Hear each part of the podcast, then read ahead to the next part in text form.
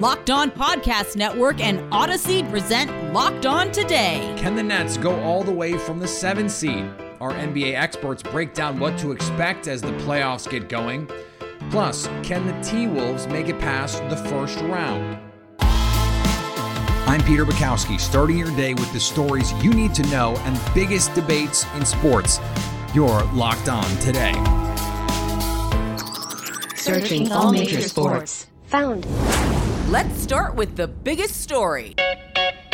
Kyrie Irving coming to stomp on a leprechaun near you after he stomps on the Cleveland Cavaliers. He scores 34 points on an incredible 12 of 15 shooting. The Nets take down the Cavs 115 108 to secure the seven seed in the Eastern Conference playoffs. They will, of course, take on the Boston Celtics. Joining me now from Locked On Nets, Adam Armbrecht. And, and Adam, let's start with this Cavs game and we'll get to the matchup here. What can we take from this game as we push forward to the playoffs? Kyrie Irving's pretty good. Uh, listen, sure. I think if you give him a couple of years, he could really round himself into form and be a be a high level prospect. Uh, I, listen, you know, we, we talked about it over on the podcast, Doug and myself. There was no point. This one ebbed and flowed. Certainly, Cleveland got within single digits there in the second half and into the fourth quarter, but there didn't have any sense of doubt here, and it's because we know the NBA is predicated on the superstar talent. When you have Kevin Durant, when you have Kyrie Irving, and when he seemingly decides, hey, play in game playoffs on the line, I'm going to go ahead and lock myself in here and just go 12 for 12 to start the game and kind of take a couple of chuckers there on the back end. But he's an elite high level talent. And we say it so often a point guard like this being able to accomplish that consistently on the offensive end. It's not like Kevin Durant who can tower over you. This is a guy that gets a job done in spite of a lot of heavy defenses. And it, at least for the moment, lets the NBA and the Eastern Conference know the Brooklyn Nets are going to be as challenging as you thought they would have at the start of the year. So, what kind of challenge do you think they present to the Boston Celtics, who have been the best team in basketball in the year 2022? Basically, I mean, they have been unbelievable this uh, in the in the second half, especially this season. So, what what do you like from a matchup standpoint here? Yeah, I, I, think again when you come out of this Cleveland game and really the back end of the season here, there's been a couple of supporting players. Bruce Brown, who certainly has, has shown an all-around game here. Have to see if Seth Curry can be 100% healthy on that ankle, uh, and then even Nicholas Claxton. The supporting cast is kind of what matters not more, but you know what Kevin Durant and Kyrie Irving are capable of. The question is, can you t- take a Nicholas Claxton and sick him on a Jayson Tatum for X number of possessions to buy Kevin Durant some rest on that end of the floor? When you have elite, consistent perimeter shooters like Seth Curry, the spacing remains open here. So, eh, you know, I think this team, unlike last year, even with having James Harden, is certainly more balanced, right? They have more consistent players behind now, just two superstars but it makes it possible, knowing that Time Lord is not going to be available for the Boston Celtics, for the Nets to look across here and, and really feel like they have a handful of plus matchups they, they can go to on a possession to possession basis. What would be most concerning for Nets fans in this matchup? Jayson Tatum's playing the best basketball of his career, right? Jaylen Brown is playing excellent. Marcus Smart is known to be a defensive irritant. And, you know, even a guy like Al Horford, he's a veteran player who's capable of doing things from the outside and on the interior that at the very least, we always kind of hang on the balance here, cleaning the glass, working the boards. If you can get Nicholas Claxton, Andre Drummond into some early foul trouble, that presents some depth issues for the Brooklyn Nets, certainly. Uh, but are you going to be able to slow down or limit Jayson Tatum? Or is this the type of matchup when you look and say, this is superstars against superstars. And then again, the secondary matchups need to win the day here. So consistency. That's all I think you really have the concern now going into the series. Thanks for making Locked On today your first listen. Coming up, we get an insider's perspective on the NBA playoffs. Here's what to look for on Bet Online, your number one spot for all your daily gambling needs. There are a few Major League Baseball lines to keep an eye on. The New York Mets and Max Scherzer take on Aaron Nola and the Philadelphia Phillies. Bet Online likes the home Phillies at minus 117 on the money line. The Dodgers are in Minneapolis to take on the Twins and their new pitcher, Chris Paddack. Bet Online still favors the Dodgers despite being the visitor and have their money line at minus 152. And a pair of grizzled veteran pitchers face off when the Royals and Cardinals get together. Bet Online favors Adam Wainwright at home over Zack Greinke with a minus 145 money line. Those are the grizzled veterans. I feel so incredibly old now. Bet online where the game starts. Now, here's what you need to be locked on today. Dan Snyder is in more trouble. It seems the Washington Commanders failed to refund security deposits, concealed revenue, and kept two sets of financial books, according to the U.S. House Oversight and Reform Committee. They said this in a letter it sent to the Federal Trade Commission.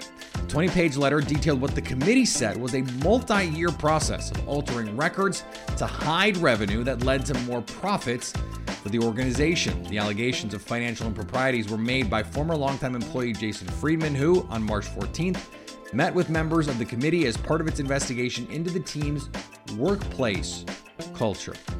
So far, Dan Snyder has been bulletproof. As the Washington owner, we'll see if that continues. One of the top high school quarterbacks, Christopher Vizzina, has verbally committed to Clemson. Vizzina's commit could clue in the possible landing spot for Arch Manning. Huge quarterback recruiting news to report in the class of 2023. Christopher Vizzina, one of the top 10 quarterbacks in the class of 23 out of Birmingham, Alabama, makes his verbal commitment to the Clemson Tigers. Not a huge surprise to see Vizzina off the board to Dabo Swinney and company. The Tigers actually got his last two unofficial visits, including a weekend trip for the spring game. So another big quarterback domino off the board. So it means, are we that much closer to figuring out where Arch Manning may end up. Of course, the most famous football recruit since, I don't know, anybody not named LeBron James in our industry, football, basketball, throw it all together. Arch Manning moves the needle more than most, and many schools are still in the running for him, fresh off of a visit to Virginia, Georgia, Texas, Alabama, Ole Miss, LSU, Florida, you name it, they still want in on the Arch Manning sweepstakes. But we know he's not going to Clemson because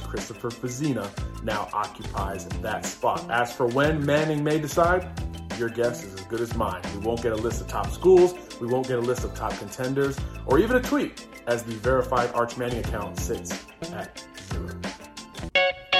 The Islanders pulled off a shootout win over the Penguins on Tuesday night. Gil Martin of Locked On Islanders here. The Islanders come away with an exciting 5 4 shootout win over the Pittsburgh Penguins at the UBS Arena. And by winning, the Islanders prevent the Penguins from clinching a playoff berth. It wasn't the best game for the Islanders, but they played very well in the first period, pretty well in the third, and came up with a big penalty kill in overtime before winning it in the shootout. 43 saves in the game for Ilya Sorokin. He gave up a couple of questionable goals, but managed to rebound. And then Zach Parise and Josh Bailey, each with two goals to help the Islanders win. It was kind of a wide open affair, an exciting game, not your typical Islanders style game, and yet the Islanders went toe to toe with the Penguins and found a way to get the two points. That keeps their slim playoff hopes alive and gives them some momentum. I'll expect Thursday's game in Pittsburgh to be a barn burner with these two teams really not liking each other. Here is another story you need to know. Locked On's Kainani Stevens sat down with Locked On insider Antonio Daniels and previewed what we can expect from the NBA playoffs. There's three, four teams maybe that you could see mm-hmm. coming out of the Eastern Conference. Um, do you have a feeling right now? I know the Celtics were hot going in. Miami's the number one seed. The defending champs are in there. You know, Brooklyn too. Where where are you leaning right now? Right now, I have to lean toward Milwaukee. I have to, and you're right, Kanani, because there's a, there's a number of teams. There's a drastic difference between the East and the West. Because I think there's a lot of teams that could actually represent the East in the NBA Finals. Yeah. You can look at Miami um, mm-hmm. with Kyle Lowry, his championship experience, Jimmy Butler, Bam Adebayo, those guys that have been to the NBA Finals in the bubble. And then you can go and you can look at Philly. We talked about James Harden and Joel Embiid. Obviously, the Milwaukee Bucks with Giannis Antetokounmpo, Khris Middleton, and Jrue Holiday. Then you can look at a team like the Boston Celtics, who were extremely hot heading into the postseason. So I think it's a number of teams that, if they came out of the East, it wouldn't really be a surprise. Also, you can look at Brooklyn. You can look at Brooklyn. Even though they are a seventh seed, as we talked about, they are not your regular seven seed because of the situation and circumstances that have played themselves throughout the course, course of the season. Mm-hmm. There are a lot of, I'm going with the Milwaukee Bucks. That's what I'm going with right now. I honestly feel like their championship pedigree that they established in, in, in a year ago, I think that's going to pay itself off. Look, no disrespect to Miami being the number one seed, but Miami doesn't have that guy. Now, again, now if we go back to Jimmy Butler being in the bubble, if that Jimmy Butler shows up, we're having a different conversation. I'm talking about the 30, 40 point Jimmy Butler. That guy shows up, we're having a completely different conversation.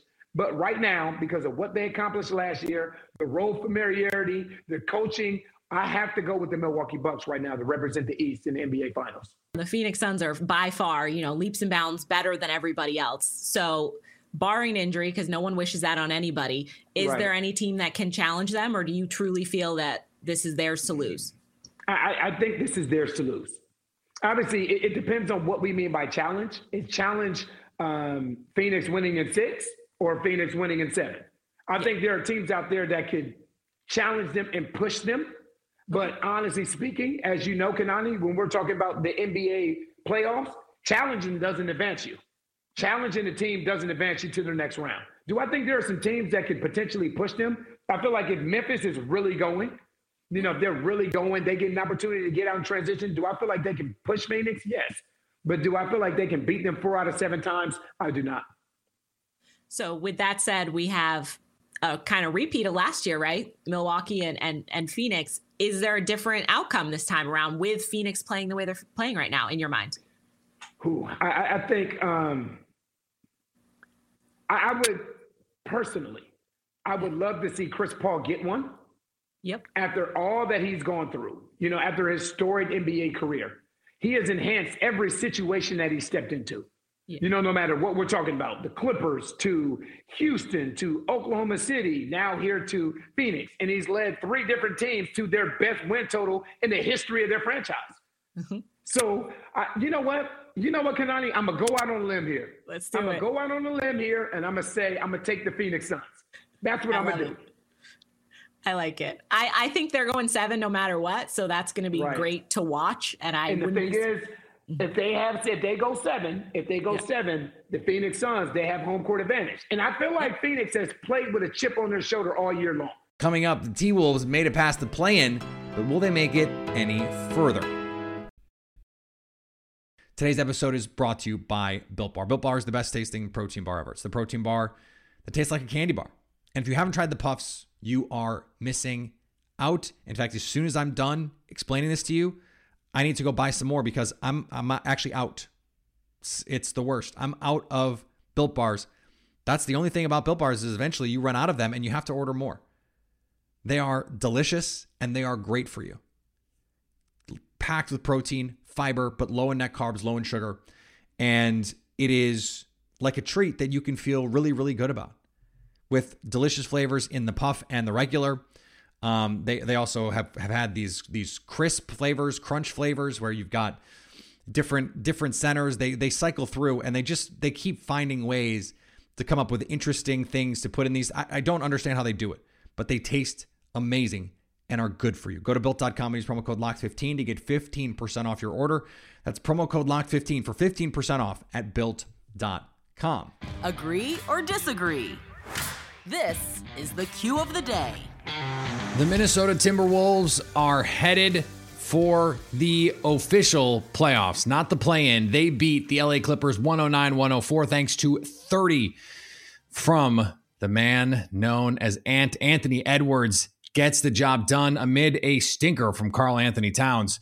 Joining me now, Ben Beecken from Locked On Timberwolves. And, and Ben, if I had told you before the game if I had given you the stat line from Karl-Anthony Towns, I, I assume you would have told me the Wolves had no shot in this game. Yeah, I mean, when Karl-Anthony Towns fouled out too. I mean, like there were there were, or when he picked up his fourth foul in the first half or his fifth foul in the third quarter. Uh, yeah, exactly. Uh, Eleven points, five rebounds, three of eleven shooting. He fouled out in just 24 minutes, four turnovers, three assists for Karl-Anthony Towns. Uh, yeah, I mean, it speaks to. I think the Towns conversation is is a separate one part of the conversation though is is Anthony Edwards and D'Angelo Russell absolutely stepping up when the Timberwolves needed them most, and and it's not at all the blueprint that the Wolves put put together that Chris Finch put together for this game, but obviously it worked out. The question is, how much more do you need from Karl-Anthony Towns? We know the answer is a lot, yeah. but but shade in that gray area for me a little bit. Yeah, he's actually been pretty good against the Grizzlies this year. Against the Clippers, I mean, he played in three of the four games against LA earlier this season in the regular season, and he averaged like 15 and six. The Clippers basically put together the blueprint for how to slow down Karl-Anthony Towns, and because of their length and Ty Lue's coaching and uh, the depth of the Clippers, the way they play defense, they were able to execute that blueprint, obviously, and they did it again tonight. Uh, but Memphis hasn't really slowed down Karl-Anthony Towns. He's averaging a double double against them. He shot uh, 38, 39% from three against them, 53, 54% from the field against the Grizzlies. Obviously, Memphis has some good bigs. They've got Jaren Jackson Jr., who's always a handful, especially in the offensive glass. But I actually think, I mean, it's a much better matchup for the Timberwolves, even though, as we're, I'm not saying at all that the Grizzlies are not as good as the Clippers, but from a matchup perspective, the Memphis Grizzlies, the Timberwolves played them. They beat them by 30 plus once this year. They they sent them to overtime. A Karl-Anthony Towns 40 footer buzzer beater to, to send the game to overtime. So it's actually not that scary of a matchup um, outside of it, of course, being the two versus the seven. And obviously the Wolves will be underdogs. And I also want to say if the Wolves had lost this game, which it looked like they were going to at many points, um, I think the pressure on Karl-Anthony Towns in a potential eight seed playing game on Friday against either San Antonio or New Orleans would have been far greater than the pressure is now. Like, obviously, he's going to have to answer those questions. Uh, but I mean, he's got a whole series now instead of one game where it's all on the line to at least kind of answer back and, and show that he's better than he was on Tuesday. The old cliche, the lights being too bright. They were not too bright for Anthony Edwards, but it's got to go up a level now. It's yeah. Ja Morant. It's the Grizzlies, another young, hungry team. What do the Wolves need from Ant in this series? Uh, consistency, uh, and, and, he's had a lot more of that obviously this year than he did as a rookie. But uh, he's got he's had these swoons where he's just put together. He scored a, a career high forty nine, I think it was last Friday. Then on Sunday, in albeit a meaningless game, he was like one of ten or something to start the game. Didn't play in the second half because it was a meaningless game. But he'll do this where he'll have a big game. Now it is the playoffs. He obviously likes when the lights are bright, and uh, he's kind of always said that, even though this is his first time now in the playoffs, the play in and then the playoffs I, I think we're going to see more of the same. We're going to see maybe some high volume three point shooting. We're going to see some maybe, uh, you know, not intelligent plays that he makes offensively, but he's a good on ball defender right now. Um, and he he's in attack mode all the time. Um, and I'd rather have an aggressive uh, Anthony Edwards making a few mistakes than than somebody who disappears. And finally, a woman glued herself to the floor during the Clipper Timberwolves play-in game, and that's not a misprint. She really glued herself to the Target Center floor during the game. And apparently, her motives were to bring light to Minnesota Timberwolves owner Glen Taylor's inhumane treatment of chickens at one of his chicken farms. Thanks for making Locked On today your first listen. For your second listen, download Locked On Bets, all the gambling advice you need in about 20 minutes. Coming up Thursday, the field for the NBA playoffs will be set. We'll have all the latest so at least until tomorrow, stay locked on today.